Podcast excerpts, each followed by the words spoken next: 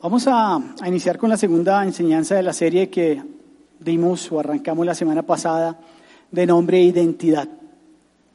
La semana pasada mi esposa nos enseñó que nosotros somos ciudadanos del reino de los cielos. Mi esposa nos enseñó que nosotros, a pesar de que hayamos nacido en este territorio colombiano o en el territorio que tú hayas nacido, tienes derechos y tienes deberes de ese lugar. Pero nosotros cuando tomamos una decisión de decirle a Jesús, Señor, sé mi Salvador y sé mi Señor, comenzamos a tener una ciudadanía diferente. Nosotros pasamos a dejar de tener esta ciudadanía terrenal y empezamos a pertenecer a la ciudadanía del reino de los cielos. Y esto es algo grande y maravilloso. Cuando nosotros entendemos que somos del, ciudadanos del reino de los cielos, debemos empezar a, a vivir principios de vida que están establecidos en el reino de los cielos. Estos principios de vida realmente no son tan fáciles en ocasiones de seguir. No son reglas, no son ordenanzas como tal, son principios de vida que son para nuestro beneficio, que son para beneficio de nuestro matrimonio, que son beneficio para una nación, beneficio para una comunidad, beneficio para un lugar donde tú resides, donde tú trabajas. Todos los principios de vida que están establecidos para nosotros como ciudadanos del reino de los cielos son de gran bendición para todos y cada uno de nosotros. Todos tenemos una identidad. Nuestra identidad hoy en día está en Cristo. Nosotros tenemos la identidad en Dios. Nosotros ya no somos cualquier persona, ya no somos cualquier monigote, somos ciudadanos del reino de los cielos y nuestra identidad está en Cristo Jesús. Y el versículo que tomamos como base central para toda esta serie es Mateo 6:33 y fue uno de los primeros versículos que yo me aprendí hace muchos años y me lo aprendí en la versión Reina Valera y es, más buscad primeramente el reino de Dios y su justicia y todo lo demás será añadido. Aquí está en la versión la palabra de Dios para todos y se los voy a leer. Dice, así que primero busquen el reino de Dios y su justicia y Dios les dará todo lo que necesiten. Si nos damos cuenta, dice, primero busquen. O sea, si, si Jesús nos invita a que busquemos algo, es porque de pronto está como perdido o está de pronto embolatado. Y si Él dice busquen algo, es porque para Él era de importancia. Para nosotros como ciudadanos del cielo, lo primero que nosotros deberíamos hacer todos los días de nuestra vida es buscar de su reino, buscar de sus principios, buscar de esa bendición, buscar de todo lo que Él tiene preparado, de todos los tesoros que Él tiene para todos y cada uno de nosotros, con afán, dejando de lado toda angustia, dejando de lado todo aquello que nos quiere venir a perturbar, dejando de lado todo aquello que quiere venir a confundirnos, con tal de que nosotros busquemos de ese reino Busquemos de todos los beneficios que trae ese reino para nuestra vida y que empecemos a caminar en la dirección de experimentar y de empezar a vivir esos principios de vida. Te lo dije al principio, no son fáciles, porque nosotros tenemos una naturaleza pecaminosa y caminamos en una naturaleza terrenal que muchas veces lo que nos invita a hacer, o lo que entre comillas a veces nos obligamos nosotros a hacer, es a caminar en una dirección totalmente contraria y opuesta. Nuestra vida como hijos de Dios, como aquellos que hemos decidido algún día seguir a Cristo Jesús, es a mostrarlo a Él, es permitir que por medio de nosotros la vida de Jesús se vea reflejada en todos y cada uno de nosotros. Tú y yo somos ciudadanos del reino de los cielos. Tú y yo pasamos a tener privilegios, pasamos a tener deberes, pasamos a tener también obligaciones y derechos. Pero como te lo dije al principio, todo eso lo único que va a traer es alegría, bendición, paz para tu vida, para tu casa, para tus relaciones, para tus finanzas, para tu salud. Y lo vamos a aprender en la mañana del día de hoy. Y quiero leerte Filipenses capítulo 3, versículo 20. En cambio, nosotros somos ciudadanos de dónde? Del cielo. Tú y yo somos ciudadanos del cielo, donde vive el Señor Jesucristo y esperamos con mucho anhelo que Él regrese como nuestro Salvador. Hay algo que nosotros quisiéramos entender, yo hay algo que quisiera dejar bien, bien marcado en mi vida realmente siempre, todos los días de mi vida, y es algo a lo cual yo quisiera también a ustedes invitarlos, que se adhirieran a este sentir, que se adhirieran a este pensamiento, que se adhieran, adhieran a este caminar, y es que nosotros tuviéramos realmente tan, tan adherida nuestra ciudadanía celestial, que las demás personas nos vean como personas distintas, diferentes. No que nosotros nos creamos los mejores, porque puede llegar a suceder o sucede que cuando nosotros recibimos a Cristo como Señor y Salvador, empezamos a ver a las personas con juicio, con condenación, porque creemos que somos mejores. No somos mejores, podemos ser distintos. Pero el ser distintos quiere decir que nosotros tenemos que empezar a aplicar los principios de vida del reino de los cielos, porque somos ciudadanos de ese reino. los Estados Unidos viven felices ellos por su declaración de independencia. La declaración de independencia la tienen en un museo detrás de una cantidad de vidrios de esos blindados porque para ellos es importante, para ellos dicen nuestra declaración, es la declaración de independencia. Cuando ellos tuvieron las peleas con, con, con el pueblo inglés, para ellos dijeron es importante la declaración de independencia nuestra. Los principios de vida que están en las escrituras deberían convertirse para nosotros algo de la misma forma, o sea, que nosotros nos sintamos orgullosos como se sienten ellos de su declaración de, independencia, decir, wow, en la escritura, en la Biblia hay principios de vida. Yo me tengo que sentir orgulloso de esos principios de vida. Yo me tengo que sentir feliz de vivir, experimentar, aunque en ocasiones me cueste, de vivirlos. Mi esposa la semana pasada nos enseñó que el primer principio y uno de los más importantes era cuál? El morir. El morir a nuestros propios deseos, el morir a nuestras propias pasiones, el morir a nuestro orgullo, el morir muchas veces a hacer las cosas de la forma que nosotros queremos hacerlas, el morir a nuestro propio conocimiento y pretendiendo que no hay nadie ni nada que pueda hacer las cosas mejores que yo. La Biblia nos enseña que si el grano de mostaza no cae y muere, no va a dar fruto.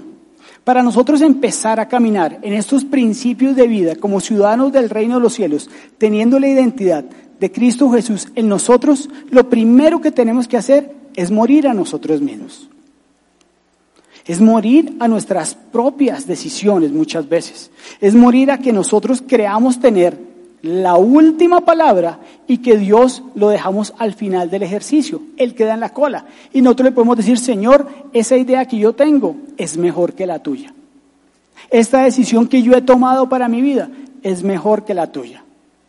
Pero lo que nos enseña y nos manda es a morir a todo eso, a renunciar, a dejar de lado, a pasar por alto lo que nosotros creemos que es mejor para nosotros y pensar que Él, como dice en su palabra, sus planes sus caminos son mucho mejores que los nuestros. Y quiero contarte muy rápidamente la historia de un hombre que yo sé que tú conoces, que tú sabes, lo has visto, lo has escuchado, y este señor se llama Nelson Mandela. Normalmente conocido como Nelson Mandela, su nombre original era Rodlijala Mandela. A los siete años, él fue enviado porque su familia era una familia cristiana y lo, enviaron a una, a una escuela metodista. A los siete años, la profesora le cambió el nombre de Rolijala Mandela y le puso Nelson Mandela. Qué curioso, ¿verdad? No fue la mamá, sino fue la profesora. Esto es un dato anecdótico, simplemente. Ellos tenían, ellas tenían, los profesores a las profesoras, el, derecho de poderle cambiar el nombre. Y como ellos habían sido colonizados, le, le colocaban nombres ingleses. Entonces le colocaron a los siete años el nombre de Nelson Mandela. Nelson Mandela nació el 18 de julio de 1918 y falleció el 5 de diciembre del año 2013. Vivió 95 años de edad. Este hombre fue abogado, fue defensor del apartheid. En el año 1962 por defender todas sus creencias, por defender todas sus posiciones, por caminar de una forma diferente, por pensar de una manera distinta, fue encarcelado en el año 1962 porque fue acusado de conspiración contra el gobierno. Él estaba en contra del apartheid y el apartheid lo que quiere decir es, es que es apartado, es diferente, totalmente opuesto. Y no era nada bueno porque lo que hacían ellos era a las personas de color las segregaban y las personas de color y las personas blancas no podían estar juntas. Entonces no habían baños mixtos, sino era baños para eh, mujeres, perdón, para personas de color y para personas blancas. Colegios, instituciones para personas de color y para personas blancas. No se podían subir ni siquiera a un bus, no podían compartir un restaurante, no podían compartir los mismos derechos. Ellos tenían derechos como ciudadanos de Sudáfrica, pero eran menores e inferiores a los de los demás. Y él estaba en contra de todo este pensamiento, él estaba en contra de todas estas eh, maneras de hacer del gobierno que estaba rigiendo en ese momento. Por eso, él en algún momento dijo, yo no voy con esto. En 1962 fue encarcelado y duró 27 años encarcelado. 27 años de su vida preso por ser y querer ser diferente, por mantener sus principios siempre firme, por no dejarse doblegar por un gobierno corrupto y contrario a lo que el derecho de vida les daba a todos ellos, tanto personas de color como los blancos. 27 años. Y esta semana con mi esposa vimos una película, oye, nosotros nos pasamos viendo películas, ¿no? Vimos una película que se llama Invictus. Y vimos cómo él cogió al equipo de rugby, los animó y de esa manera también unió al pueblo de Sudáfrica. Unió a los blancos, unió a las personas de color para que se convirtieran en un solo corazón. Empezó a, que dejaran de lado las rencillas, a que dejaran de lado los pleitos, a que dejaran de lado como ese orgullo, esa altivez y todo aquello que durante tantos años venía oprimiendo a Sudáfrica. 27 años, 27 años. Pero lo importante de esta historia es que a pesar de que él vivió preso todo ese tiempo, al final del ejercicio, él perdonó a sus opositores. Él perdonó a aquellas personas que le habían encarcelado, que le habían enjuiciado, que lo habían maltratado. Porque si tú ves en la película o lees la historia, la celda de él era pequeña, no era más de dos metros, tres metros de ancho y de largo. 27 años, dormía en una estera en el piso. Si tú hubieras sido encarcelado fueras encarcelado durante 27 años por algo injusto, por algo que tú defiendes, por algo que tú crees con convicción, por algo que tú sabes que es no está bien hecho. Si tú salieras de esa cárcel, ¿con qué pensamiento, con qué corazón saldrías de ella?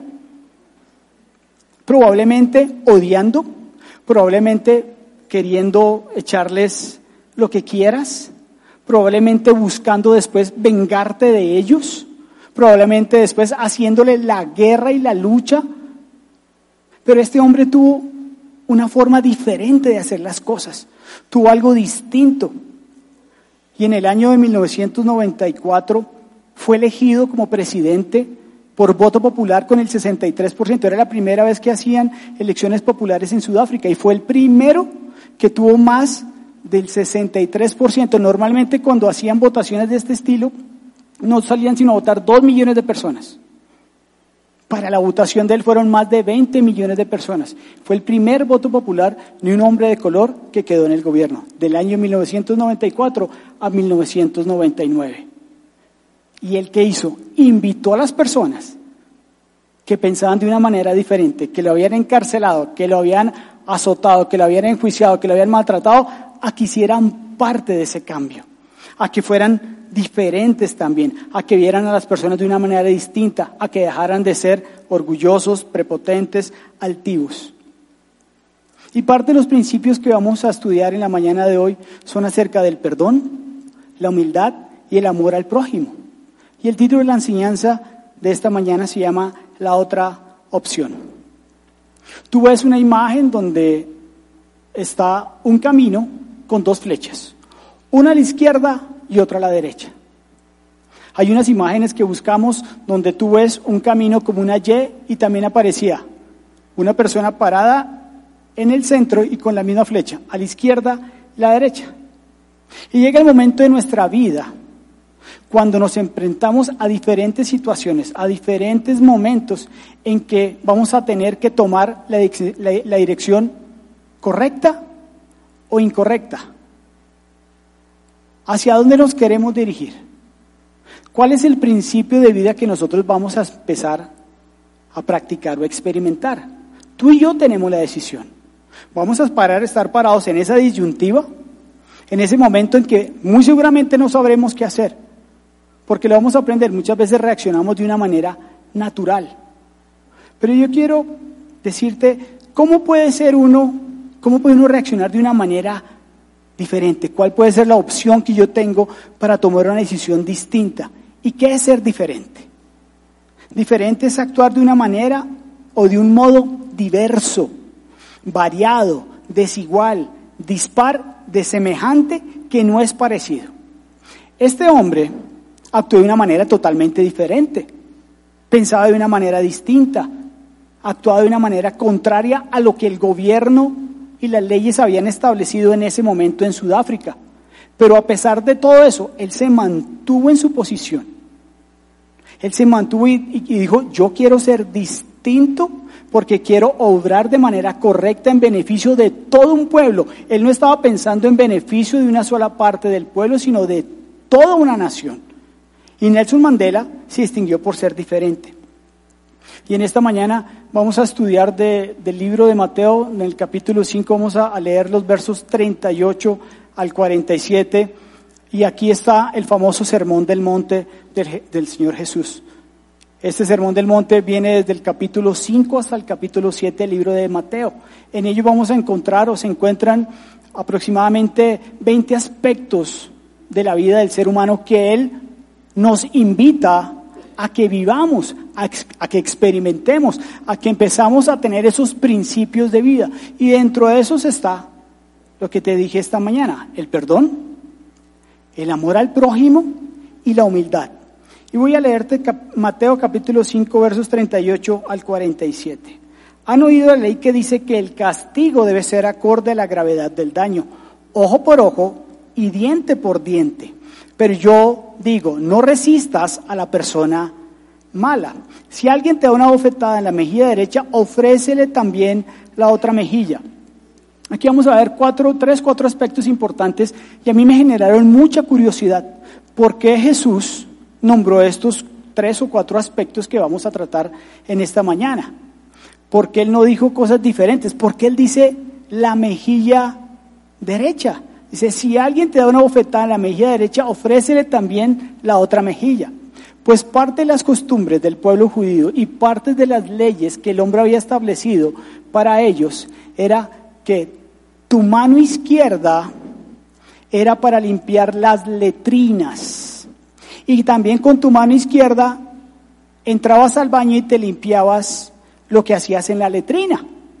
Entonces, si en esa época o a ti te pegaban una bofetada en la mejilla derecha, ¿con qué mano te estaban abofeteando? Con la izquierda. Para ellos era un insulto, para ellos era algo, o sea, terrible. Me está pegando, me está bofeteando con la mano con que limpia una letrina. Me está bofeteando con la mano que se limpia lo que hizo en la letrina.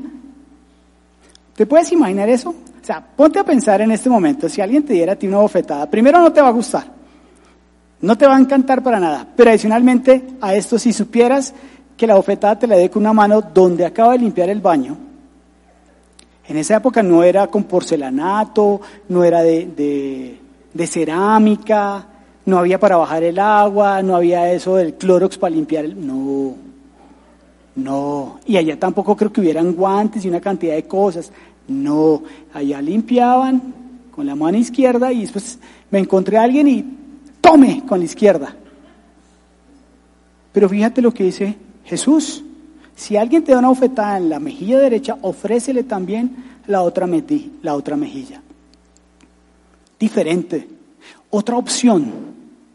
Aquí en ese momento uno se para en, ese, en esa bifurcación y empieza a decir, ¿qué hago? ¿Le devuelvo? ¿Le casco? ¿O qué hago? En nuestra mente natural empieza inmediatamente a decir, yo no me voy a dejar. Pero Jesús nos dice, coloque la otra mejilla. ¿En serio tengo que colocar la otra mejilla? O sea, ¿y con la misma mano me va a pegar ahora en el otro lado? ¿Es verdad, Jesús? Ese principio de vida tú me estás enseñando, ¿lo tengo que practicar? Y él te dice, sí, coloca la otra mejilla. Si te demandan ante el tribunal y te quitan la camisa, también dales tu abrigo. Ellos se colocaban una vestimenta que si se la quitaban iban a quedar expuestos, totalmente descubiertos, porque eso era lo que los judíos usaban debajo de un vestido. Entonces él decía, si te piden esta parte de tu vestimenta, quítatela y dales también adicionalmente tu abrigo. ¿A quién le gusta quedar expuesto?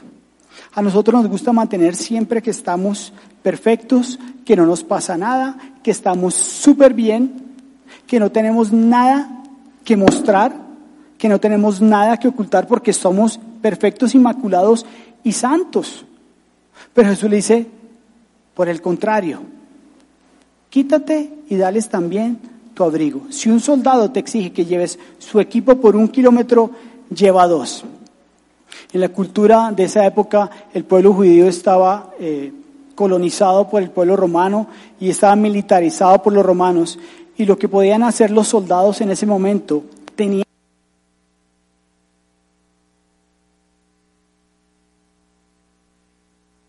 y esto no va a quedar ¿Ya? ¿Soy yo?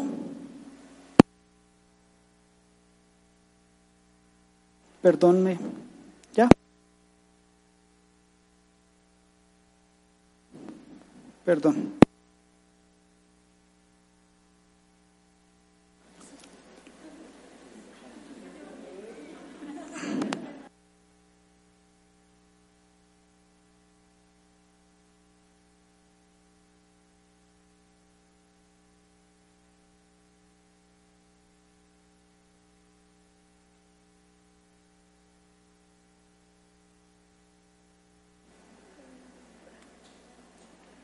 ¿Ready? Listo, gracias chicos. Viva, buenos días, Dios les bendiga. Hemos desarrollado una serie que se llama Identidad. Voy a retomar versículo 41. Si un soldado te exige que lleve su equipo por un kilómetro, llévalo dos. Entonces los soldados tenían esa autoridad para parar a un, a un personaje judío, a cualquiera de ellos, y decirle, oiga, estoy cansado, y no le decía, me hace un favor, mi hijo, ¿será que usted me puede cargar y me puede ayudar con el morralito? Que es que estoy muy fatigado, es que llevo muchos días cargando. No, le decía, mire, lléveme el morral. Y, él, y, él, y esta persona, el judío, no puede decir, yo no quiero hacerlo. porque tengo que hacerlo? No, tenía que hacerlo. Era obligatorio hacerlo para él. Él simplemente cogía un morral que podía pasar, eh, pesar más o menos entre 20 y 40 kilos, dependiendo de lo que estuviera cargando el soldado romano, y ponérselo al frente o atrás y cargarlo. ¿A quién le gusta cargar una cantidad de cosas que no son de uno? Cuando yo estaba en el colegio, yo fui un poco indisciplinado y a mí me ponían a trotar con un con un eh, equipo adelante y con un equipo atrás, lleno de arena, y mojaban la arena. Y tenía que trotar con eso por indisciplinado. No era por buena gente, me ponían a trotar por eso por indisciplinado, por casposo. Imagínense que le pongan a uno a cargar algo que no le corresponde a uno. ¿Yo por qué tengo que cargar adicionalmente por una milla, que es 1.6 kilómetros nuestros, lo que él tenía que cargar? Y Jesús le dice, ¿sabes qué? No cargues una milla, carga dos. Y a veces a uno le dicen, ame un poquito más a alguien, perdone un poquito más a alguien. Deje de lado ese rencor, deje de lado esa rencilla, deje de lado esos pensamientos, vaya hacia adelante. Usted no se le han dicho, mijo, ve la milla extra. Ese es un principio de vida, dar la milla extra, es dar un poquito de más, es ser diferente, es caminar en una, versión, en una, en una dirección totalmente contraria y opuesta a lo que nosotros dentro de nuestra naturaleza y dentro de los que nosotros como ciudadanos de esta ciudad, de este país, nos dice que debemos hacer las cosas, Jesús nos dice, tienes una opción totalmente distinta y diferente. Camina la milla extra. Da no solamente tu, tu vestimenta, sino da tu abrigo. Exponte. Pon la otra mejilla. Perdona. Piensa de una manera diferente. Verso 42. Dales a los que te piden y no les des la espalda a quienes te pidan prestado. Han oído la ley que dice, ama a tu prójimo y odia a tu enemigo. La ley decía, ama a tu prójimo. Pero ellos adicionalmente le pusieron, le cargaron esto, odia a tu enemigo. Los mismos hombres, los mismos fariseos, los escribos de la ley, colocaron esto, odia a tu enemigo. Por eso decía, ama, decía, ustedes han escuchado, escuchado lo que dice la ley, ama a tu prójimo y odia a tu enemigo. Pero yo digo, ama a tus enemigos. Sé que todos en algún momento de la vida hemos tenido problemas. Sé que en algún momento hemos tenido rencillas, diferencias con alguien. En nuestra propia casa hemos tenido problemas con nuestros hermanos, con nuestros padres.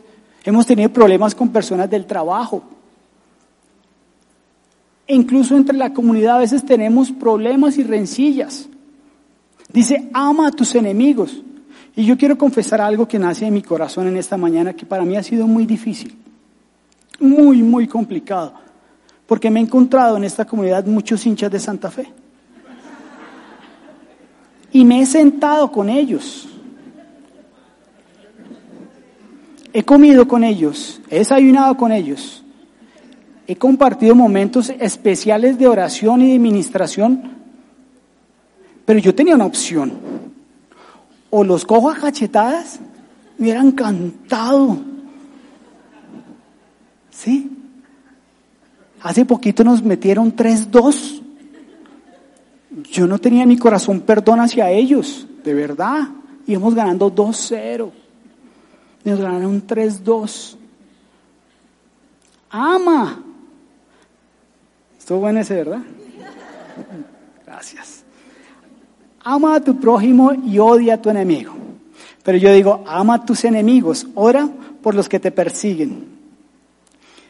Igual, yo los amo y los perdono, tranquilos.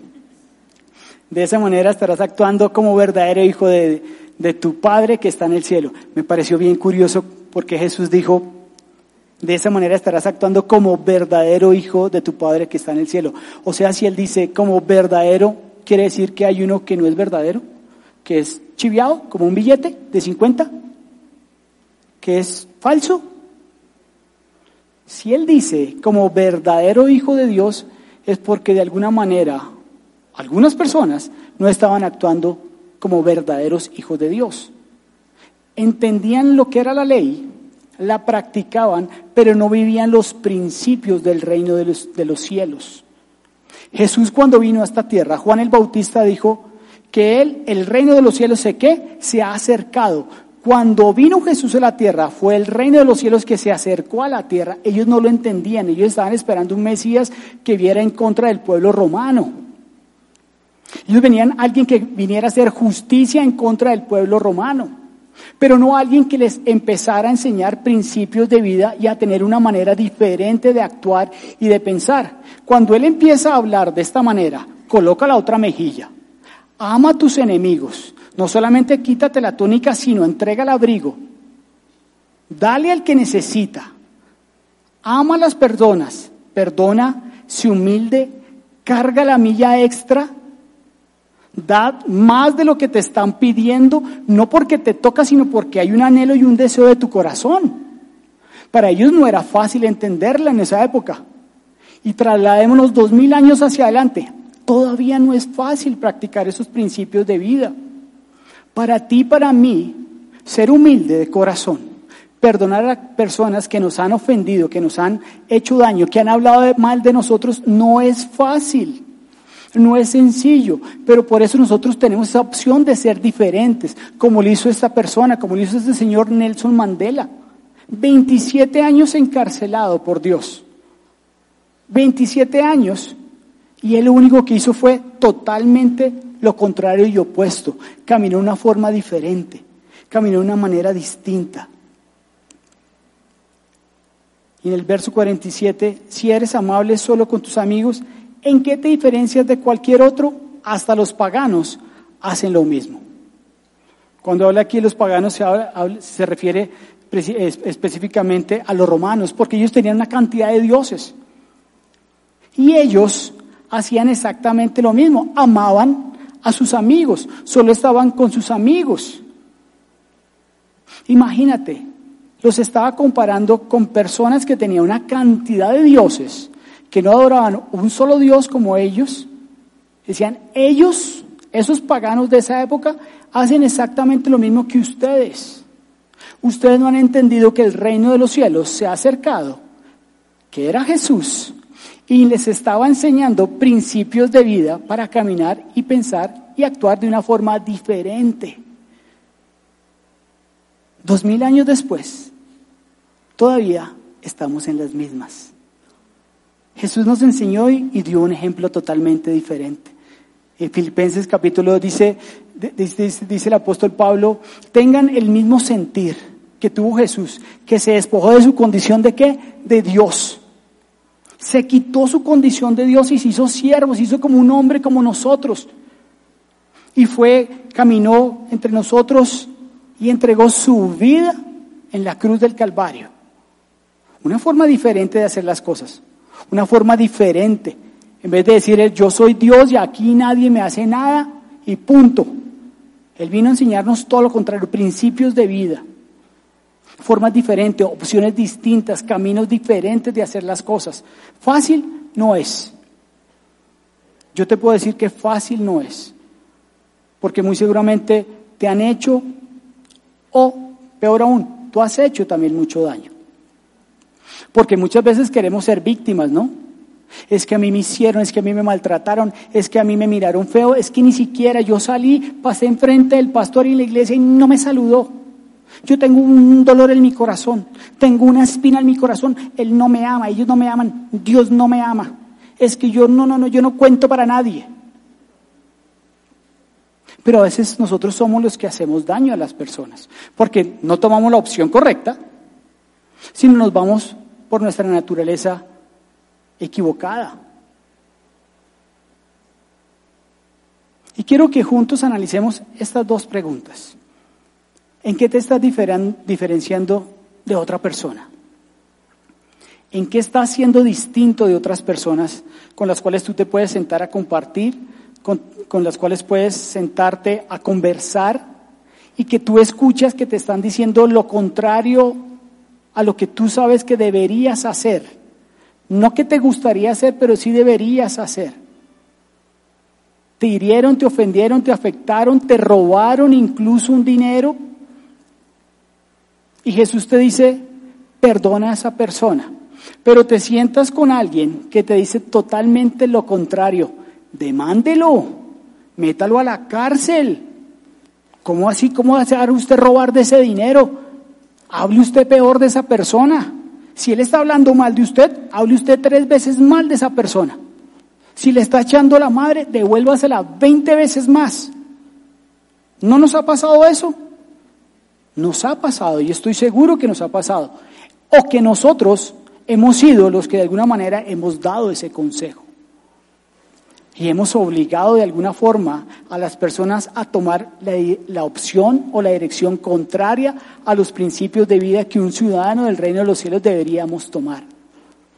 Estos principios de vida, vuelvo y repito, no son fáciles.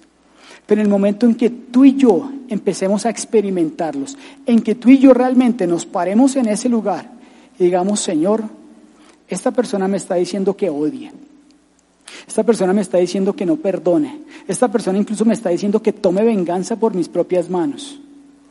Pero yo soy un ciudadano del reino de los cielos. Yo soy un ser nacido de nuevo porque el reino de los cielos se ha acercado a mi vida y tú me enseñas todo lo contrario y lo opuesto. Debo perdonar, debo ser humilde de corazón y debo amar a mi prójimo. ¿Qué camino debo tomar, Señor? ¿Qué camino debo tomar? Y por eso la pregunta que te invito a que analicemos juntos en qué nos estamos diferenciando de las demás personas. ¿Qué estamos haciendo de más? ¿Qué estás haciendo tú de más? ¿Qué estoy haciendo yo de más? ¿Realmente estoy caminando o estamos caminando esa milla extra? ¿O nos estamos enranchando en nuestra propia lo que todo el mundo tiene. En el mundo, ¿qué tiene todo el mundo? ¿Qué tiene todo el mundo? La razón. Yo tengo la razón. Todo el mundo dice, yo tengo la razón. Pero a veces la razón no es suficiente. Es empezar a vivir y experimentar estos principios de vida. Hay algo bien importante y es aquello que nos debe identificar a nosotros como hijos de Dios, como verdaderos seguidores de Jesús, es el amor y no la venganza. Porque a veces nos gustaría tomar nuestra propia venganza, coger esa espada y cortar cabezas y decir, yo fui capaz de hacerlo. Pero ¿dónde está el, Cristo? ¿Dónde está el Jesús al cual nosotros hemos decidido seguir? ¿Dónde está el Jesús al cual nosotros hemos decidido parecernos? ¿Dónde está el Jesús al cual nosotros hemos decidido vivir como Él, ser como Él? Fácil no es, créeme que no es fácil.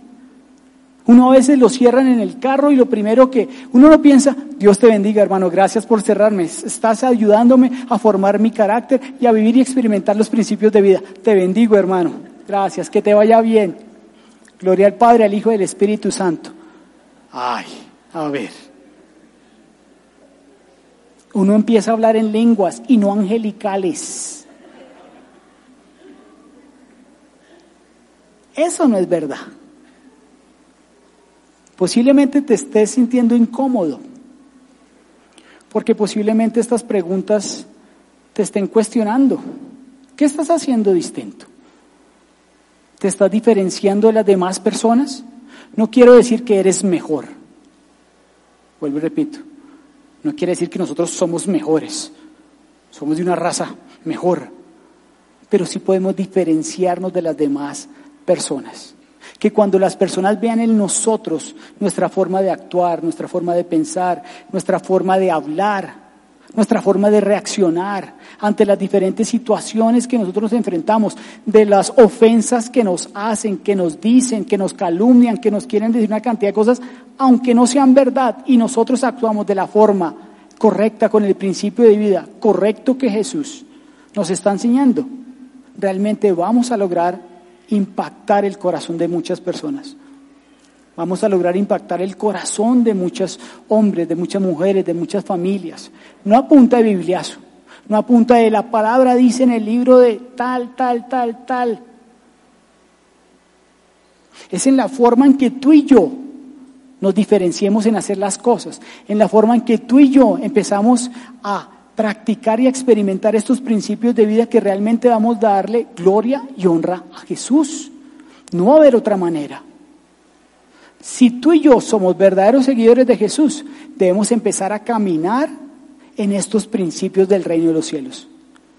Debemos a caminar en esa ciudadanía que nosotros tenemos como hijos de Dios, esa identidad que nos hace únicos y diferentes, no superiores, distintos. ¿Para qué? Para dar testimonio de Jesús.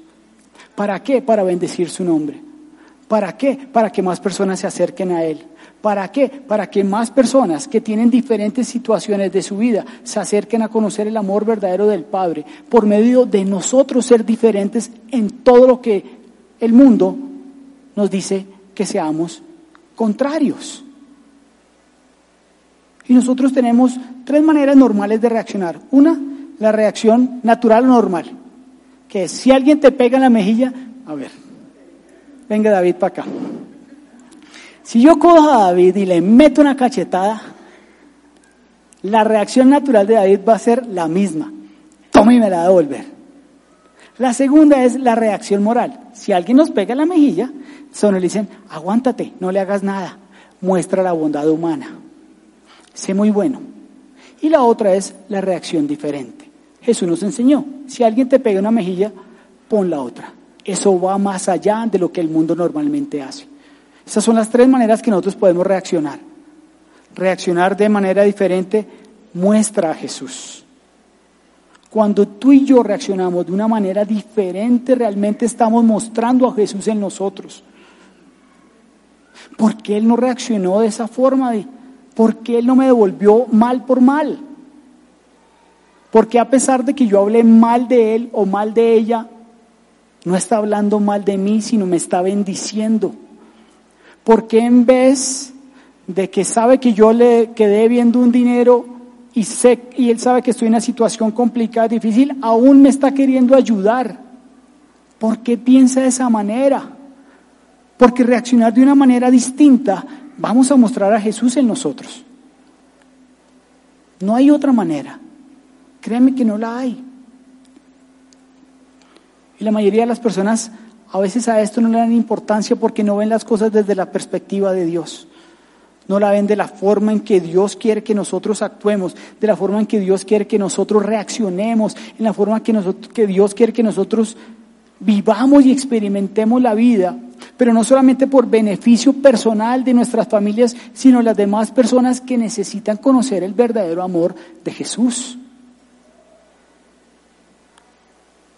¿Te estás diferenciando en los demás?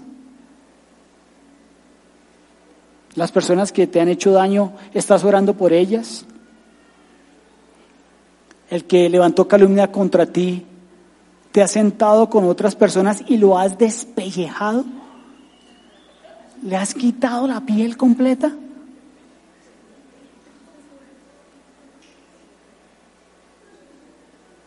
Es una buena pregunta por la cual podemos nosotros salir en esta tarde de este lugar.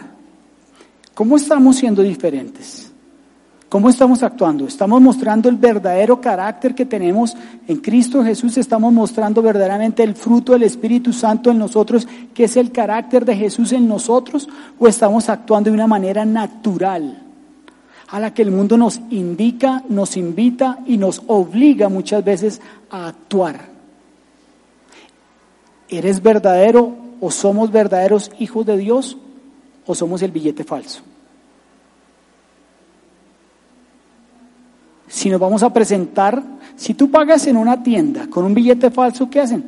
Te lo devuelven o lo rompen, lo destruyen. Cuando tú y yo nos presentamos delante de las personas, decimos, yo soy hijo de Dios y seguidor de Jesús, pero tus actitudes son contrarias y diferentes y los principios de vida que estás mostrando son totalmente opuestos, te van a romper. Y van a pensar y van a decir, este no es un verdadero seguidor de Jesús. ¿Y sabes qué? Le hacemos daño a Jesús. Lo dejamos a Él mal. Por eso es que tanta gente no quiere escuchar de Jesús. Por eso es que tanta gente no quiere escuchar del mensaje de Jesús. Porque nosotros no vivimos y experimentamos los principios de vida que Él quiere que vivamos y experimentemos como verdaderos ciudadanos del cielo. Sino hacemos lo contrario y opuesto. Entonces cuando nosotros vamos a hablarle de Jesús, a las personas dicen, perdón, pero si tú estás haciendo yo te veo actuar de una manera distinta, ¿cómo me invitas a ser seguidor de Jesús? Si lo que tú haces no me muestra al Jesús de que tú hablas. ¿Cómo nos estamos diferenciando? Este es un silencio incómodo, ¿verdad? para todos. Vuelvo a repetir, principios de vida incómodos. Son principios de vida incómodos. Pero si empezamos a vivirlos, a experimentarlos y a manifestarlos en nuestra vida, vamos a empezar a tener una recompensa distinta, una cosecha distinta. Y vamos a empezar a ver nuestra familia cambiada, nuestro entorno cambiado, podemos ver y manifestar el reino de los cielos que se ha acercado a nuestra vida y a nuestro hogar. Necesitamos madurar. Necesitamos madurar. Tú y yo necesitamos madurar, no solamente como individuos, como personas, sino espiritualmente. Y quiero leerte Hebreos capítulo 5, versos 11 al 14. Nos gustaría decir mucho más sobre este tema, pero es difícil de explicar, sobre todo porque ustedes son torpes espiritualmente. Este es un llamado de atención muy fuerte del apóstol Pablo.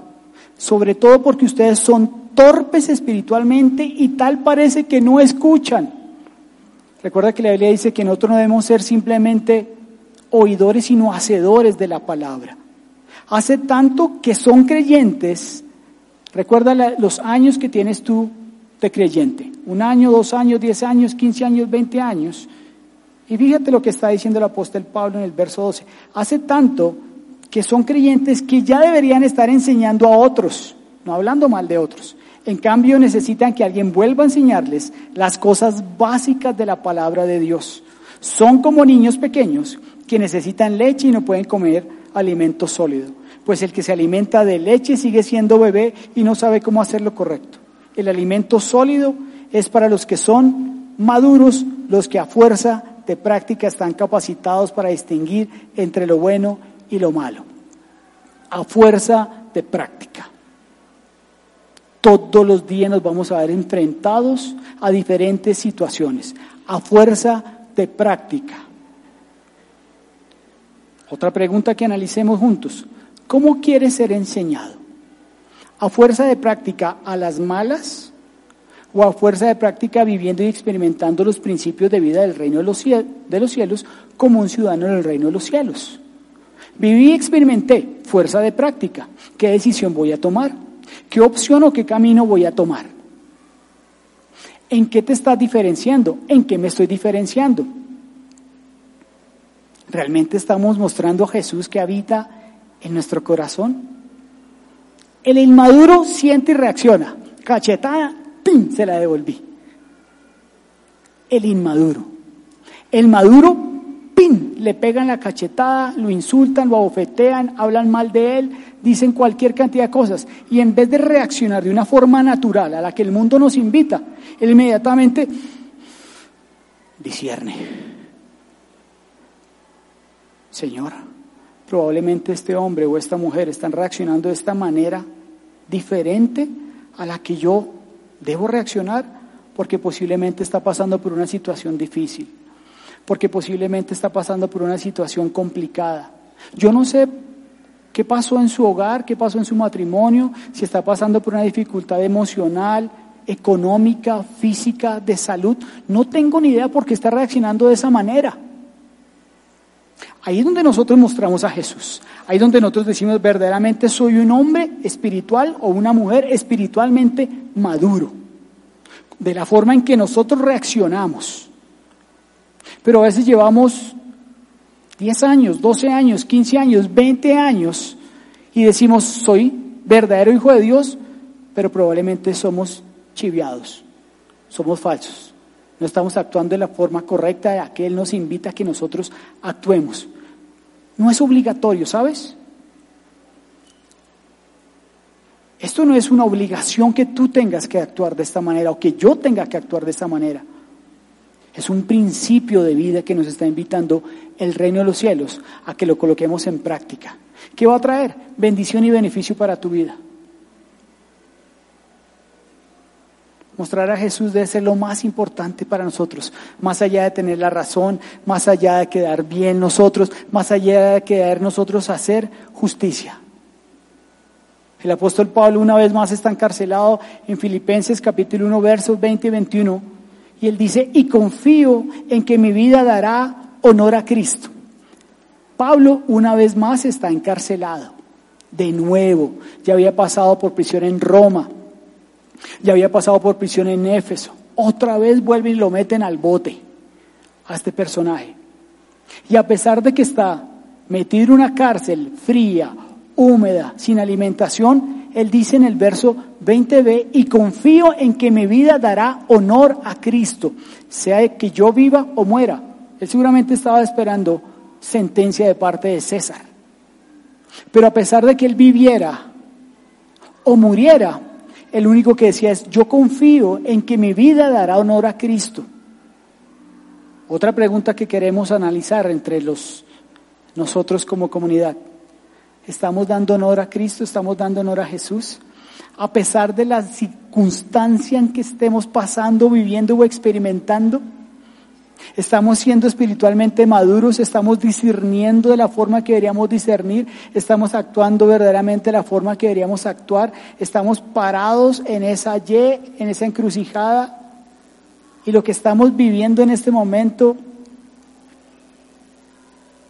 da honor a Jesús de la forma en que Pablo está diciendo, aunque muera y aunque viva, yo confío que mi vida dará honor a Cristo. Verso 21, pues para mí vivir significa vivir para Cristo y morir es aún mejor. Reaccionar de manera diferente significa vivir para honrar a Jesús.